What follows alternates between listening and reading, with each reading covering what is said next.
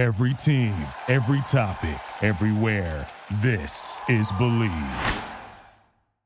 With the holidays just around the corner, now is the time to order holiday cards for family and friends. Only this year, why not create custom holiday photo cards quickly, easily, and affordably at simplytoimpress.com? Simplytoimpress.com is your holiday photo card headquarters with thousands of unique Christmas cards and other designs to choose from. All you do is upload your family photos, personalize the text, and you're done. Simplytoimpress.com prints your cards on your choice of premium card stock in just a few days and rushes them straight to your door. Maybe that's why the New York Times Wirecutter named Simply to Impress their favorite photo card service. They even offer foil cards and hundreds of great holiday card designs for your business, too. Place your order today to save 30% and get free shipping. Just enter promo code DEAL at checkout. Save big on holiday photo cards today using promo code DEAL at simplytoimpress.com. That's simplytoimpress.com.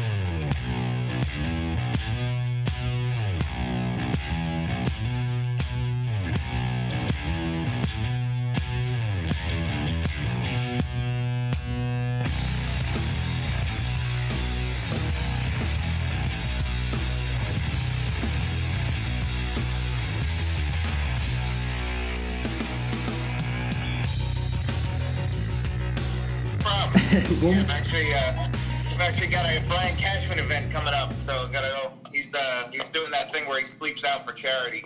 Oh yeah, that time of year. Snowing and everything.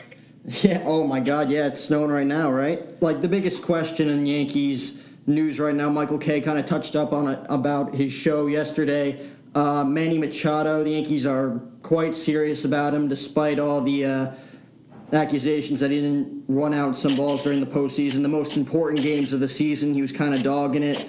Uh, and he's kind of owed around 300 million this offseason. What are your thoughts about the whole uh, Manny Machado situation when it comes to the Yankees?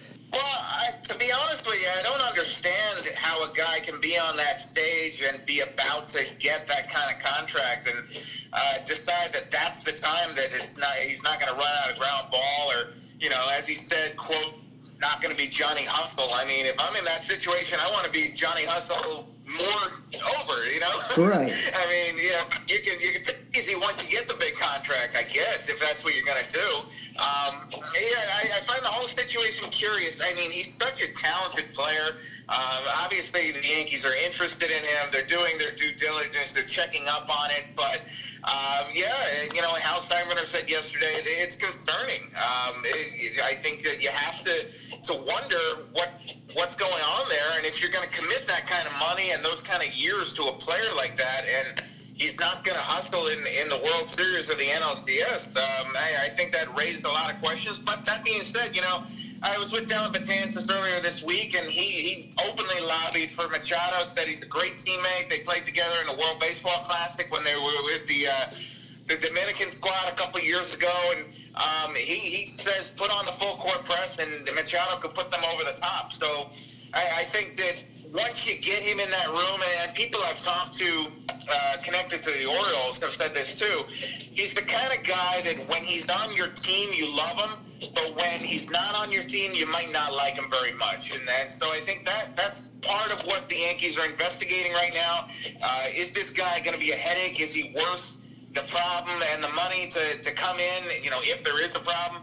Um, I, there's a lot of pieces to that equation there, and that not plus on top of that, their top priority is starting pitching. So um, there's a lot of pieces of that puzzle. I, I do think the Yankees are connected to Machado. I, I think it's real, uh, but I think that he's also not their first move that they're going to make after signing Gardner and Sabathia. A few years back, I even remember Manny Machado when he was with Baltimore. A lot of people uh, said he was a class act, really nice, down to earth guy, along with the great talent. So I feel like a lot of that stuff just came up this year when he moved to LA. Um, kind of well, got. I mean, he had incidents with the Red Sox a couple years ago too. So that I mean, is true. He's, he's rubbed some people the wrong way.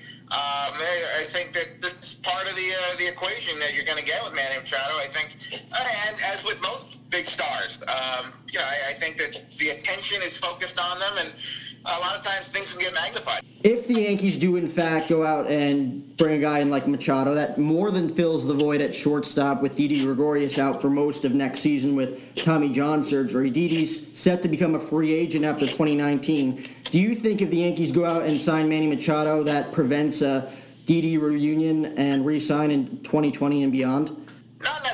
Because I think Machado could just as easily be slotted in at third base. If I if the Yankees sign Machado, my first question is, what does that mean for Miguel Andujar? Because right. Uh, obviously, if you're going to get Gregorius back in June, July, or August, uh, he's going to be your shortstop, and Machado's going to have to move over to third base. So, what does that do for Andujar? Do you unload him for pitching once you get Machado? Um, I, I think that's more where I would go there. You know, part of me wondered if the Yankees were even going to non-tender uh, Didi this offseason, considering he's due for a raise, he's arbitration eligible, and uh, you know, I, I think uh, obviously you're you're only going to be paying for half a season at the most, maybe even a month of the season for this guy. Um, and I'm sure insurance would pick up some of that because he's out. But uh, part of me wondered about that. Cashman was asked about it. He said that's not something that uh, they had talked about. Um, that the hope is that Didi Gregorius will be a Yankee for years to come. So, um, you know,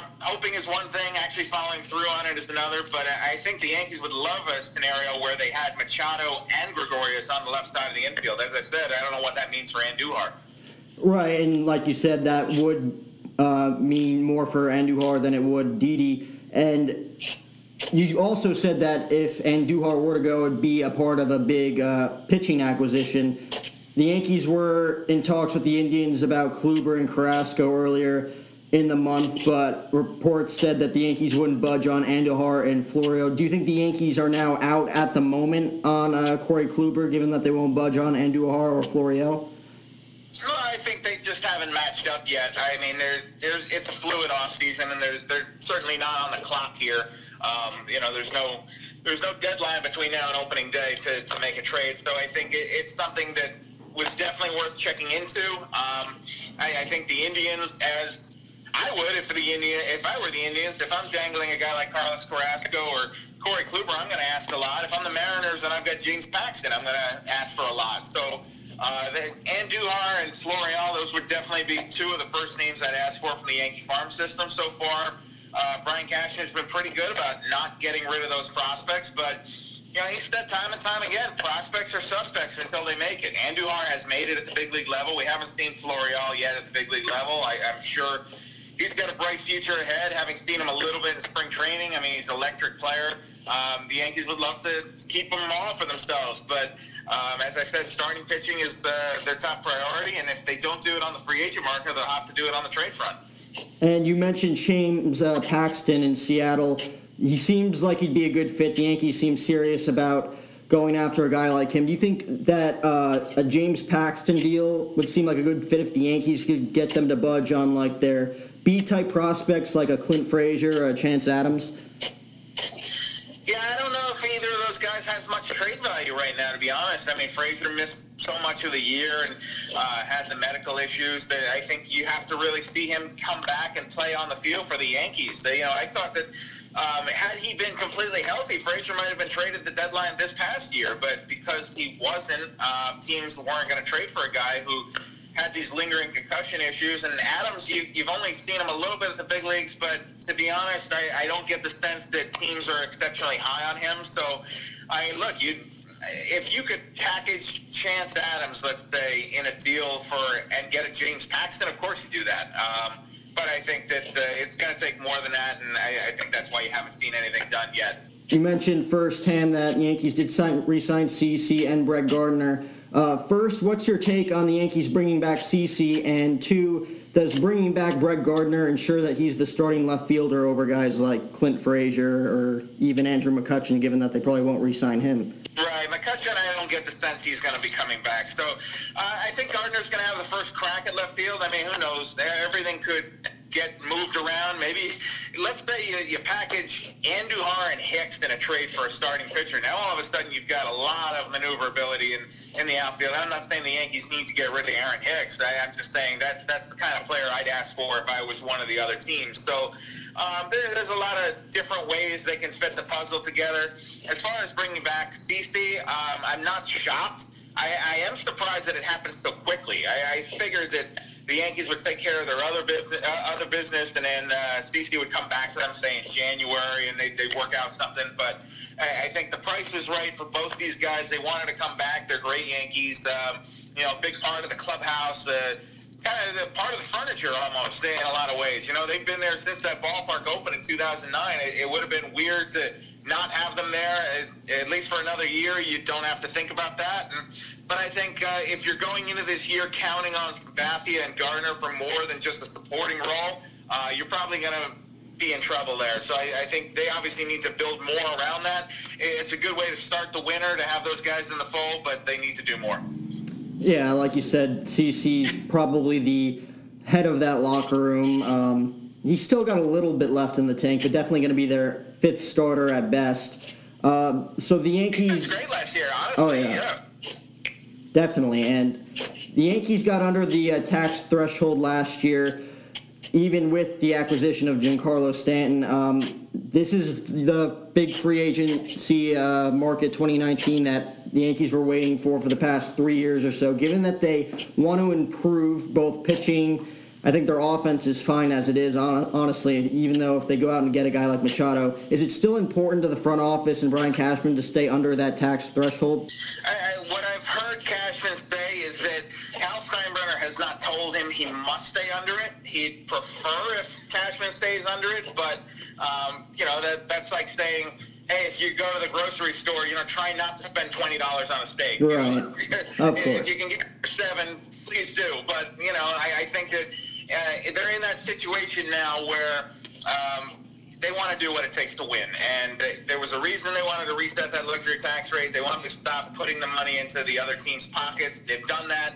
And now if they exceed it, um, you know, the, the penalty rate is not fit. I, I feel like it's so I feel like less incentive for the Yankees to stay on. the Yankees to stay on. Like I, don't think that. Like at the end of the day, the Yankees aren't going to look at, at their balance sheet and say, "Whoa, that's good. We saved another ten million dollars." I know we didn't win the World Series, but um, you know, at least we saved that ten million. I don't think that's the way the Yankees operate. Um, I, I think that uh, there's so much value in winning a World Series, uh, not just in terms of kind of cachet with the fan base and, and interest. But I mean, it, it sells season tickets. I mean, people would be interested in the Yankees. I mean, the Yes Network would go nuts if the Yankees were able to win another World Series in 2019. So uh, there's so much value in having a winning team. They came they came close in 2017, one win away from the World Series, and then obviously to watch the Red Sox celebrate, to have them celebrate the division and the ALDS in their own ballpark uh, this past year and then go on to win the World Series. I mean, that's just that's got to leave a bad taste in Hal Steinbrenner's mouth and everybody else uh, connected with the, the team. So I, I do think they're going to spend big this offseason. I won't. I honestly won't be shocked about any of these big names if they come off the board and they're in pinstripes at Yankee Stadium. So I think anything could happen this offseason. Um, they, they could. They've got the money. They've got the resources. Uh, they, if the Yankees think it's the right move to, to go get these guys, they can do it. Not every team can say that. Now, the Yankees, we all know what happened in 2017. One win away from the World Series. We're up 3 2 in the ALCS at one point. They lost to the Red Sox this year in the. Yeah. yeah. Lost to the uh, Red Sox in the division series. Do you think that the 2018 Yankee team took a step back compared to the 2017, even though the Red Sox were just historically good throughout the entire year? Well, think you can judge things based upon the postseason. I mean, look, they, they won 91 games in 2017, and they, they had a nine game improvement over that this past year. So um, I, I, think they took a step forward in a lot of ways. I think they were a better team. You had Stan to the, to the middle of that lineup. Um, I, I, think they were a better team. They just didn't get it done in October. And, and so a lot of times in these postseason series, uh, the hottest team wins. It's not the best team that wins, but in the case of the ALDS, the best team did win. Um, they, the, the Red Sox were better than the Yankees wire to wire this year. Uh, they, they Yankees had a bad fortune of being in the division with a team that was having a historic season there. Um, and we've never seen a Red Sox team that won 108 games before. Uh, we did this year, and so you know, I, I remember Sabathia at one point during the year said they look up and they're, I, I guess they're winning 80 or 90 games at the time, and they said does it feel like we're having that good of a year? And it didn't. Um, it, it, didn't, but because you measure yourself against the Red Sox when you're the Yankees, and that's the way it always has been. And you know, I, I think that if you talk to anybody with the Yankees, it's really hard to look up at the end of 2018. Uh, despite the 100 wins, despite some of the good things that happened in, at Yankee Stadium this year, uh, it's hard to look up and say, well, that was a good year when the Red Sox won the World Series. So I think that kind of spoils everything, but it, I think it's going to motiv- motivate them to come back and uh, do more and, and make more noise this year. So I got a list here, guys who sign, well, sign or acquire to bring in, and guys who shouldn't be brought in. Uh, the first one being a guy, left-hander for the Diamondbacks this year, has said on record that he wants to be a Yankee. Grew up a Yankee fan, and that's uh, Patrick Corbin. I, I, think Corbin's probably the top target right now. I, I, really do. I think it makes too much sense not to happen. Um, you know, it doesn't hurt that the guy had an Andy Pettitte jersey framed on his wall growing up. Right. I, I think what that tells you is he'd, he'd love the challenge of pitching in New York. He'd embrace that. Um, this is not a guy you're going to have to go in and sell on um, you know, the allure of playing for the Yankees. He gets it, and um, you know, I, I think that um, I, I know the Diamondbacks kind of smacked him down a little bit and said, "Hey, what are you doing?" You know, when he had those comments in April, um, and he kind of was a little more quiet about that Yankee connection after that. But I, I think he, he made his point, and the Yankees heard it, and you know, looking up his stats from last year, one thing that, that jumped out at me, the strikeouts. Um, the if he had done that in a Yankee uniform, there's only one Yankee in history who had more strikeouts than that. That's Ron Guidry in 1978. So that was a, a Cy Young season for Guidry, and uh, the kind of pitcher that the Yankees haven't really had. Um, you know, a dominant strikeout lefty. I mean, you've seen him over the years, but uh, they certainly didn't have one last year. Uh, I, I think he'd be a great addition at the top of that rotation. And another lefty here, Yankees acquired him in July. Went oh, what was it? Seven and zero oh during the regular season. His only loss coming in that ALDS against the Red Sox and J. Happ. Yeah, I think Happ uh, Happ impressed them uh, as far as being a professional. I feel like he fit right in. You know, a lot of times you get these guys who just walk into the clubhouse and it feels like they've already been there for you know, years upon years. I know Todd Frazier was like that in 2017 um, when he came over in that trade. Uh, I think that, um, yeah, Happ eh, basically was a guy who showed up, did his job, and um, I mean, other than that start against the Red Sox in the ALDS, he did everything right, I think. So um, I, I, think that. Uh, you, you, look at his career track record. This guy's a professional. He knows how to get it done. Um, I, I, think that he would be near the top of their list of guys to get. I think Corbin would obviously be the first on that. Um, I, I, think Happ. It, plus, you, you, know, later in his career here, he'd probably come back and uh, sign for a one or two year deal, which I think is appealing for the Yankees in a lot of ways. So um, I think if they can make the dollars make sense, uh, he, he's a good fit with the Yankees, and I wouldn't be shocked to see him come back either. And of course, a lot of those bullpen pieces uh, on the free agent market this year. Do you go out and re-sign a, a guy like David Robertson? I think you look into it. I, I, do think it's curious that he's representing himself. Um, he's not going in with an agent this year, which made me. My first thought was, well, I wonder if he's already got something worked out with the Yankees, but um, you look up here, and, and Gardner and Sabathia obviously made it clear they wanted to come back. That hasn't happened yet with Robertson. I think he's going to test the market, and uh, he has a pretty good idea of what he deserves out there. So um, I, I, think that a guy like a Robertson would fit. I think that a Zach Britton could fit. Um, yeah, they've got some, some holes to fit in the, fill in the rotation in the bullpen as well. I think the priority is obviously going to be the rotation, but uh, you got to have that bridge to Aroldis Chapman at the back end too, and uh, that was the strength of the team last year. So uh, you, you certainly want to keep it that way. And here's another guy who's been so effective when he's healthy, but has been dealing with injuries for the past couple of years. Yankees traded him for Frazier and Sheffield, and that's uh, Andrew Miller. Yeah, you know, he had a down year last year. I think that he's the kind of guy. Uh, look, if he was a free agent last year, before last season, he would have cashed in huge. You know, he, he picked the wrong year to kind of take a step backward. I know he dealt with some injury issues. Um, it, it's something I'd look into if I were the Yankees. I don't think it's it would be my first choice, but I, I know Miller loved being a Yankee and uh, grew. Up, he lived in the Tampa area. He enjoyed having spring training near his house, so. Um, I, I think I could see that being a fit for him. Um, you know, it's something I'd look into if I were the Yankees, but I don't think he'd be my first choice to put in the bullpen. Here's a guy who's been linked to the Yankees and the Red Sox a little bit this offseason. Don't not quite sure if the Diamondbacks are gonna budge on anything too light for him. He's the face of their franchise. I know the Yankees want to give Luke Voit a shot, given that they also have Greg Bird on their roster still, and that's uh, first baseman Paul Goldschmidt. Yeah, I thought the Yankees might check in more on him. Uh, maybe the asking price is just too high.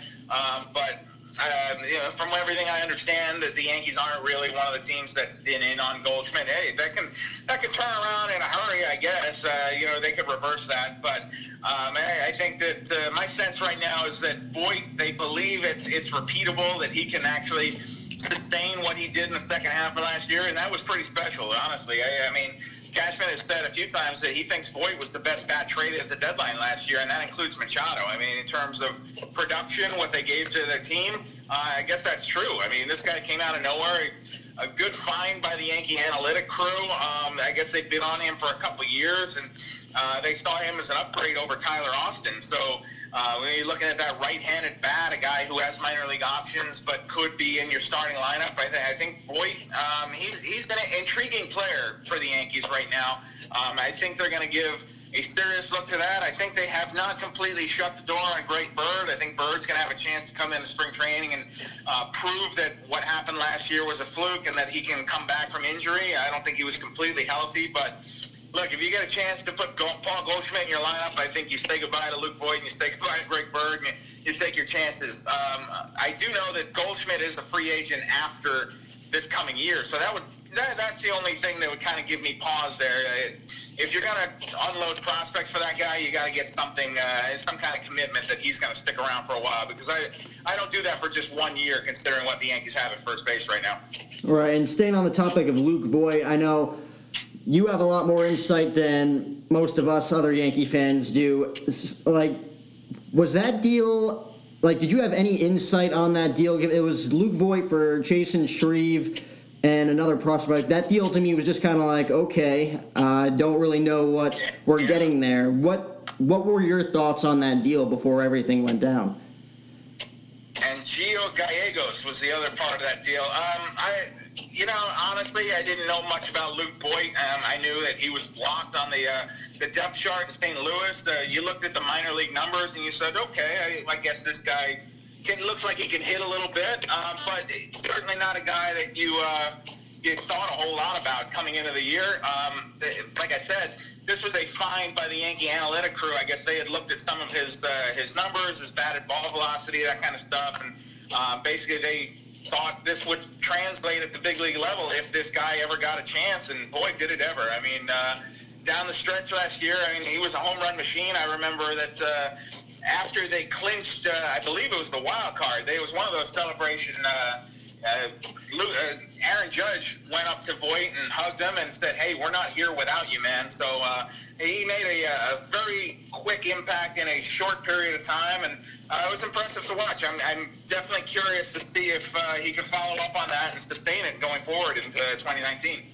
Yeah, we'll see. I mean, he was only there for two months, and he put up the numbers that he did. We'll see what he can do during the course of the full season. See if any of uh, any or anybody on anybody's pitching staff could figure him out. The final person on this list is obviously the big one, who the Yankees said they're absolutely not linked to this offseason. That'd be the face of the Nationals franchise, who looks like he's leaving because he turned down a $300 million deal to stay, and that's Bryce Harper. Yeah, I haven't heard that explicitly from the Yankees. I'm never going to say never. Right. Um, I don't see where Harper fits for the Yankees. Um, I, you know, obviously, I guess you could put him at first base. It just kind of floated that idea. Um, I, I think that if you had a choice between Harper and Machado, you'd take Machado. Obviously, it makes a lot more sense after the Didi injury. But you know, considering what happened last year with Stanton, I'm never going to say never with this team. So um, I, I was dead wrong on Stanton. I didn't think there was any way he was going to land with the Yankees, and and here we are. So Um, I think that if a guy like that falls into their lap, they would probably look into it. Um, and I,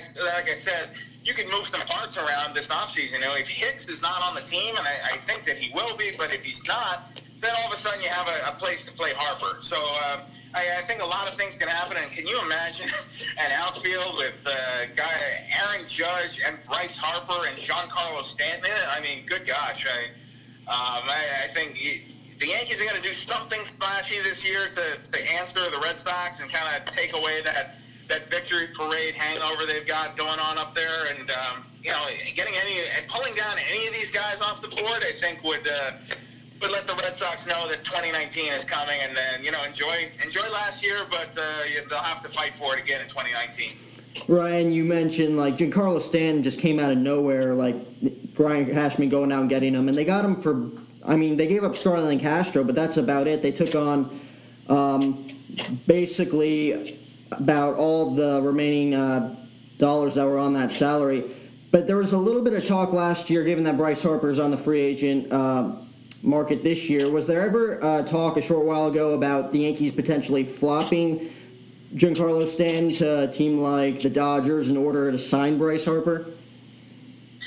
I don't know if the Dodgers have the flexibility to do it. I, honestly, I think that if they had, they could have had him last year. Uh, you know, Stanton made it very clear that the Dodgers were his first choice, and uh, that just wasn't going to happen. So if I remember right, it was the Giants and the Cardinals right. who were trying to get Stanton, and he said, uh, "No, I, I want."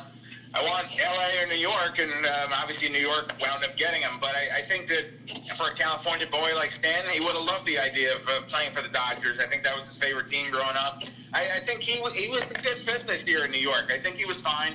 Um, you know, a lot of I, I was curious to see what it would be like importing a big star into that clubhouse where, um, you know, they, they had such a good thing going in 2017. All these baby bombers, the Judge, Sanchez, Severino were taking over the room, and it, it was really just a good clubhouse mix. And um, I, I don't sense that Stanton disrupted that at all. I mean, he was a megastar, and he, he knows he's good, and um, it was fine having him around, but um, I, I didn't sense that he kind of uh, upset the ingredients, so to speak, uh, of what the Yankees had going there. I think it was it was pretty close to the same, just not the same result as 2017. Let's get off the Yankees for just one question. Uh, big award last night, Jacob DeGrom winning the Cy Young. What are your thoughts about Jacob DeGrom bringing in the Cy Young award this year? I mean, gosh, I, I think for, the first thought that comes to mind is the voters got it right. I mean, 29 out of 30 first place votes. I mean, this guy was uh, one of the most dominant pitchers in, in baseball this year. I, I, think that every time he took the ball, it was an event. And, um, you know, I think this is the kind of thing the Mets hadn't seen since probably Dwight Gooden back in the day. So, um, I, I, mean, just electric stuff, terrific pitcher. I think that. Uh, I'm, I'm happy that a lot of the voters have learned to look past wins as a way to measure pitchers because um, you know, you look at the win-loss record, and you, there's it's not all that special. But I mean, dig a little deeper and look into the story and, and watch this guy pitch and um, what he did over the course of the season, whether his team scored runs for him or not. I mean, he did his job. He he can only go and I know he's in the National League. He can help his cause, so to speak. But I mean, his job is to pitch and to get outs. And Jacob Degrom did that in spades. Um, I think um, the voters definitely got it right on the National League side. And um, very deserving winner for the Cy Young Award. Now, you say that the writers got that one right. As a Yankee fan and you as a Yankee reporter, I really hope you don't say the same thing about the Rookie of the Year. Show, I mean, I kind of get why Ohtani won, but yeah. at the same time, like he didn't really play any important games this year. Who do you think should have won the AL Rookie of the Year, Shohei Ohtani or Miguel Andujar? Well, I will tell you, did not have a vote for the Rookie of the Year, but if I did, I would have voted for Andujar. Um, Andujar would have been one on my ballot. Ohtani would have been two. Gleyber Torres three.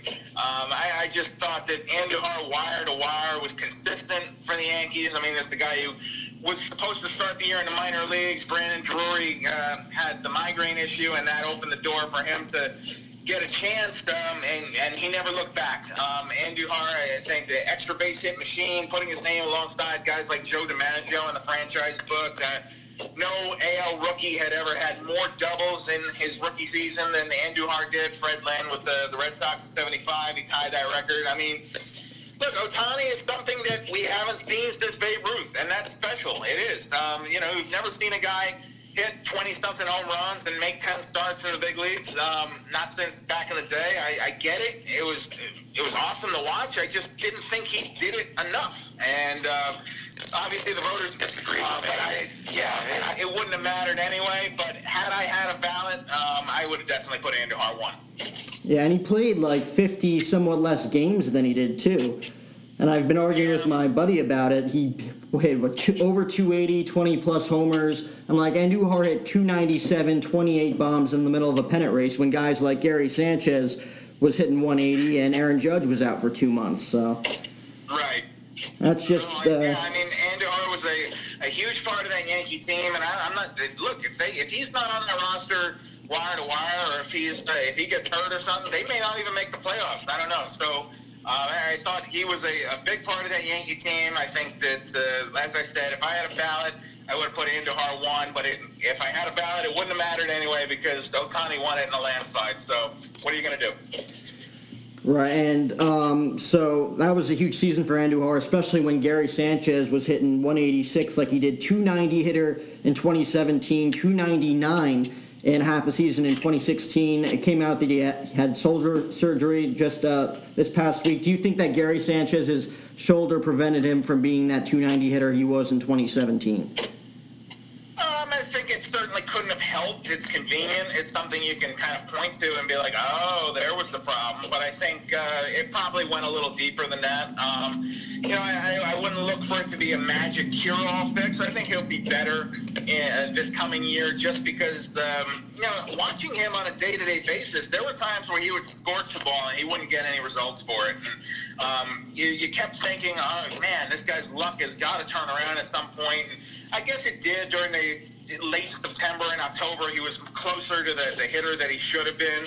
Uh, but yeah, that was just uh, a very strange season for Gary Sanchez um, because I, I feel like if you did that season over a bunch more times, you'd get different results. I, I think that there was some bad luck to it. I, I, obviously, this shoulder thing, we didn't know about it at all. So um, nobody was talking about it. Sanchez kept it very quiet. I guess he got a cortisone shot or two during the, the course of the year. So I think you hope that uh, obviously it was bothering him enough that he decided, all right, enough with the cortisone shots. Just you know, let's get surgery and clean it up. Um, I know he'll be coming into spring training as a rehab player, and you you hope that um, he's ready for opening day. If he's not, Austin Romine and Kyle Higashioka could handle the duties behind the plate for a little while. But uh, the Yankees say that Sanchez should be back 100% for spring training, and so I guess we'll see what happens. I, I do think that um, what Gary did in 2016 and 17 were not an accident. I think that he is one of the better offensive catchers in the game.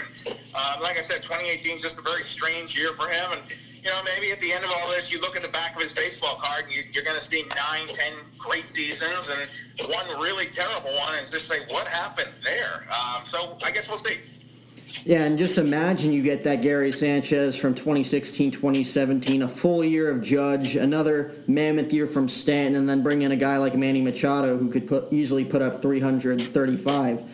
Um, so this these last couple of questions are more about you than the Yankees, since I'm a guy who wants to get into the sports journalism field. What was your favorite interview as a reporter during your entire career? Wow, favorite interview. Yeah.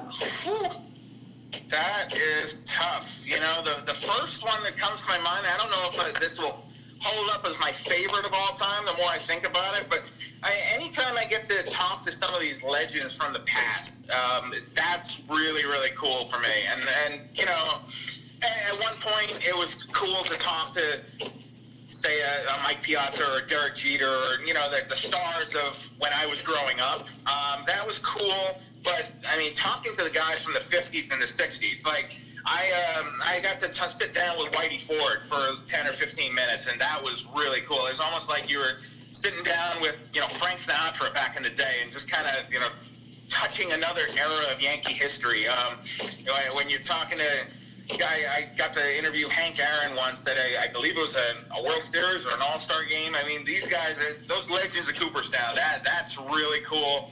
I, I remember we were in spring training and uh, the the Yankees were in Kissimmee and um, Nate Eovaldi was on the team that year and um, he was from Alvin, Texas, as was Nolan Ryan. And I saw Nolan Ryan in the dining room, and I said, "Well, this is my opportunity to go talk to Nolan Ryan." And I thought he couldn't have been nicer. He was awesome. It was so cool to talk to a guy who heard a story. Uh, we talked about you know, we talked about Alvin and like Alvin and those guys. I remember as soon as I got there, I got That's who I just talked to, and then so that was cool. Um, yeah, those things really stand out in my mind as you put me on the spot here to kind of talk about that. Yeah, those are some great interviews. Uh, you mentioned about talking to guys from the past. 28 or yeah, 2008, September 2008, the final night at Yankee Stadium. I was kind of scrolling through your Instagram page before you came on here. You were actually taking pictures on the mound playing catch around like 3 in the morning at the old stadium after the uh, final game. Talk about the atmosphere that night of the final game at the old Yankee Stadium. I mean, it was it was it was great. Um, very, I, I remember it vividly. Um, you, you felt like you were saying goodbye to a friend. Um, it, was really hard to believe that that was going to be the last time I set foot in that building and uh, covered a game there. You know, I remember like, it was tough because the Yankees uh, were all about postseason greatness, and, and they weren't going to the postseason that year. So it was just strange for September 21 to be the last day the Yankee Stadium was going to be operating. But I remember uh, walking around the warning track with the fans before the game, and uh, fans were kind of they were all they, seven hours before the game. Fans were allowed to come in and, and walk the warning track, and I saw people crying and taking pictures with their click cameras up against like the 408 sign in center field or 314 in right field, and rubbing their hands in the dirt and uh, putting their handprints on the wall in right field, and it was it was just kind of you were saying goodbye to a friend in a place that, that was so special in, in so many people's minds. And um, you know, I, I remember seeing guys bending over and pretending to tie their shoe so they could uh, scoop some dirt into their shoe and, and say they brought home some of the, the Yankee Stadium warning tracks. So um, the game, I honestly don't remember much of. You know, it, I'm working on a book right now, which is about the Yankees 10 years after the 09 World Series. So a big part of that is moving from the old stadium to the new one. So I've kind of gone back and read a lot of the stuff from that time. And, um, you know, I, I know that uh, the Yankees beat the Orioles 7 to 3, and Jose Molina hit the last home run. And Brian Roberts grounded out to first base for the final out. So I've kind of refreshed my memory on a lot of that. But what I remember most about that day was walking around the ballpark. I, it was probably like 5 o'clock. And I said, I'm not going to get this opportunity again so I left the ballpark, and you know we had been done. We talked to the players or whatever we did, and um, I walked out of the press gate, and I decided I'm going to do one full lap of the ballpark around and just kind of take this all in because there's, there's never going to be another game here. And so you know, just kind of seeing the fans and taking in the smells of the hot dogs and the sausage, and um, you know, I, I remember Harlan Chamberlain, who was Joba's dad, was like shaking hands and signing autographs out behind the left field wall, and uh, and the ticket scalpers were trying to sell for exorbitant amounts of money, and people were, you know, um, trying to get that. And I remember that the, the stadium organ, you could hear it from uh, outside the ballpark on the right field side. And so that was cool to just kind of take that lap around the block and think about all the people who had been there before. And, um, you know, I mean, it's generation to generation. Gosh, Babe Ruth played in that building. Not the exact same building, but uh, close enough to that patch of land. Lou Gehrig played there uh, Mantle, DiMaggio, just the Yogi Berra. That was uh, that was a really cool night. Um, I think that uh, Jeter's speech still stands out to me as one of the best of all time. The fact that he did that off the cuff and hit all the right notes. Um, I, think he nailed it. And yeah, just uh, thinking about that night, I finished writing whatever I wrote. Um, and, you know, I remember writing seven, eight, nine stories for Yankees.com that night.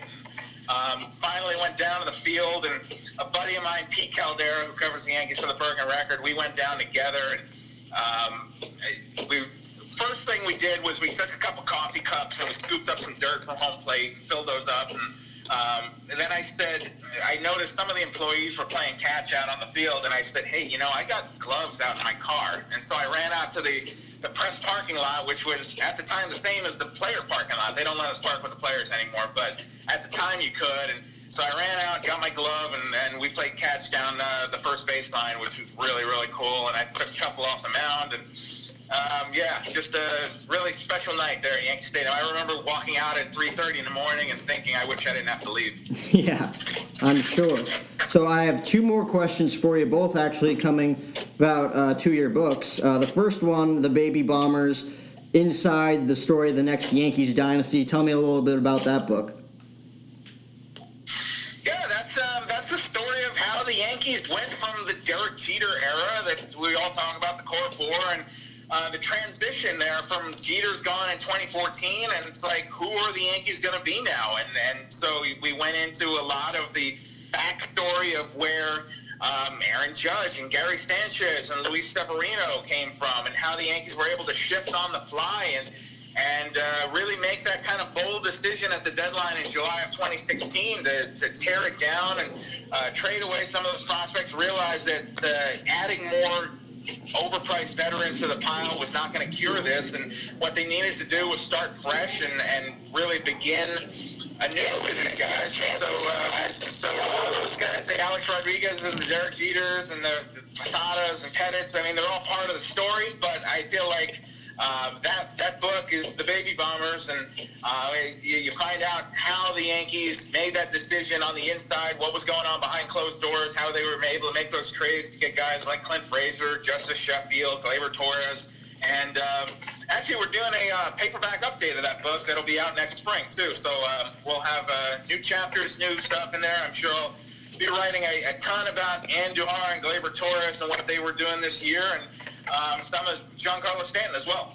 Well, there you go. So, last question before I let you go. You mentioned it a little bit before working on catching up with the 09 team 10 years later. Tell me a little about a bit about the project yourself and Mark Feinsand have been doing the catch up with the 09 team. Are you guys catching up with like literally everybody on the roster or just like the key players of the roster? Tell me a little bit about that. We have gotten everybody from top to bottom, from your A Rod and uh, from the Jorge Posada and you know Joe Girardi to uh, the, the strength and conditioning coach and the the PA announcer, and I mean we have gone top to bottom to the broadcasters. I mean, gosh, I mean, I I. I don't know an exact number of how many people we've interviewed, but it's got to be more than 100. So, I mean, we have been just talking to everybody who was had any connection to that 2019 because it was such a special time in, in Yankee history, as I mentioned. You know, going from the old stadium to a new one.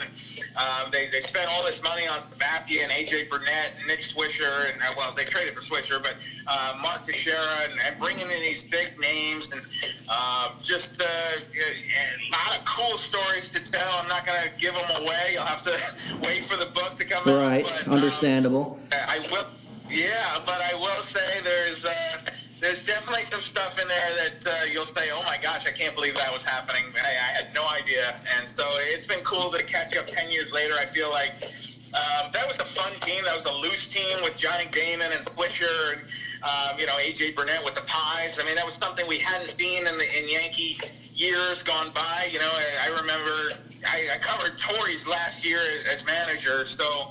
Um, I remember what that felt like, and then I remember what 09 felt like, and it was just night and day.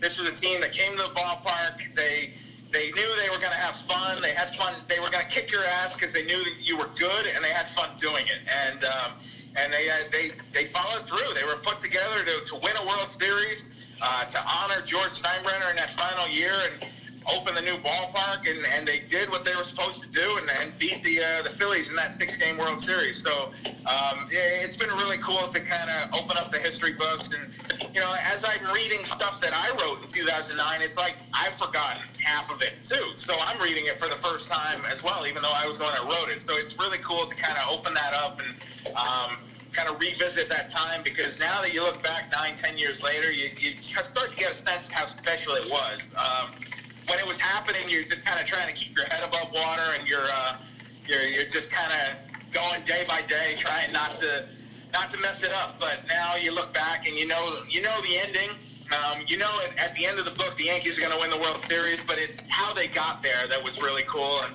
um, like I said, uh, these guys have told a lot of really good stories. And uh, I mean, it, you could tell it was just a group that genuinely enjoyed being around each other. It helped that they won a lot, but I, I think they really liked each other's company as well. Right, you mentioned how a lot of things in that book will make you say, "Wow, I can't believe that happened." When you brought up the pies and Burnett, I'm like, I totally forgot that that even happened. That was like my entire childhood. I remember being in the backyard with my brother doing that after our wiffle ball game. So definitely gonna go out, yeah, insane. So did you know? Did you know? Time it was whipped cream and not shaving cream. Well, I will tell you one thing. There was one game where um, I, I, guess for some reason they had run out of whipped cream, or uh, AJ forgot to tell the guy they, they had a can of whipped cream. They eventually because they had 15 walk-offs that year. And so they t- AJ told the clubhouse guy, you got to always have whipped cream ready because we're doing this all the time, and you got to have it right in the refrigerator outside the clubhouse. Um, so he runs down there. It's it's a game where Nick Swisher gets a walk off. I think it was in early September, and AJ runs down there, and uh, the shaving, the whipped cream is gone, and so I guess for some reason they're out of whipped cream for the day. He runs into the bathroom. He goes and gets some uh, Barbasol shaving cream. He, he puts it in the, the towel and he runs up behind Swisher. And Swisher's talking to Kim on the field. And AJ gets in his ear really quick while he's still running up the stairs. He says, "Close your eyes. It's shaving cream." Swisher said, "All right, man, whatever, bro. Like, do it, do it." And uh, so yeah, if you look at that picture uh, of Swisher, and there's, there's a great shot of him. He turns around to the fans, and he's kind of like got his hand, he's got his fists up, and he's flexing his muscles, and so that's shaving cream on his face. So it, kind of cool stuff like that to just tell stories that we didn't get to in 2009, or that maybe got overlooked. And um, you know, I, I think it's going to be a fun read for anybody who was a fan of the Yankees at that time. Oh, for sure, Mission 27, and you guys literally went top to bottom, like almost everybody on the roster. Yeah, yeah. I mean, it's really cool to find out what some of these guys are doing now too. You know, I mean, and look, we know what A Rod's doing and Mark Teixeira is doing, and we know Robbie Cano's still playing, and CC and Gardy. They were very available, but to kind of catch up with the coaching staff was cool. Um, we, we spent an afternoon with Girardi at the MLB Network studios, which was fun. Um, I, I, will tell you, the, the weirdest interview we did was A Rod because um, he, he said he wanted. First of all, we were going to do it by phone, and then we got a call later that day, and Alex said, "Come meet me in the city." So of course we went, and um, we get there, and he's on the he's on the 17th floor of this apartment building uh, on Park Avenue, and uh, he comes in in a three-piece suit, and he says, um, "How much time you guys have?" And it's like, well we're here as much time as you have, Alex. you know, and um, he says, well, I got to get to Fallon. Uh, Jennifer is going to be on. She wants me to be there when I'm in the makeup chair, when she's in the makeup chair. So can we just do this in the car? And it's like, all right, we're to go like six blocks in your in your car. But uh, it turned out to be great. J Lo got stuck in traffic, so uh, we were sitting outside 30 Rockefeller Center while. Uh, um, J Lo was trying to get to the Jimmy Fallon show, and we talked to him for about an hour, and then we talked another hour on the phone. And um, you know, obviously for Alex, that was such a special year because uh, it, it, started as a nightmare for him, and it ended in um, just you know the best year of his career. So um, definitely a, uh, a, lot of cool stuff from Alex in that book too. Yeah, that's right. I'm so boned. I forgot to get my girl tickets for the show tomorrow, and now it's sold out. It's her freaking birthday. Oh, dude. She's totally gonna break up with you. She's definitely gonna break up with me. Should've used TickPick. Wait, what'd you say? TickPick. Look. Oh, whoa, whoa, dude. What? There are no hidden fees. What'd you guys think I said? Oh, TickPick. I thought you said TickPick. No hidden fees. Download today. Thank you for listening to Bleav. You can show support to your host by subscribing to the show and giving us a five star rating on your preferred platform. Check us out at Bleav.com and search for B L E A V on YouTube.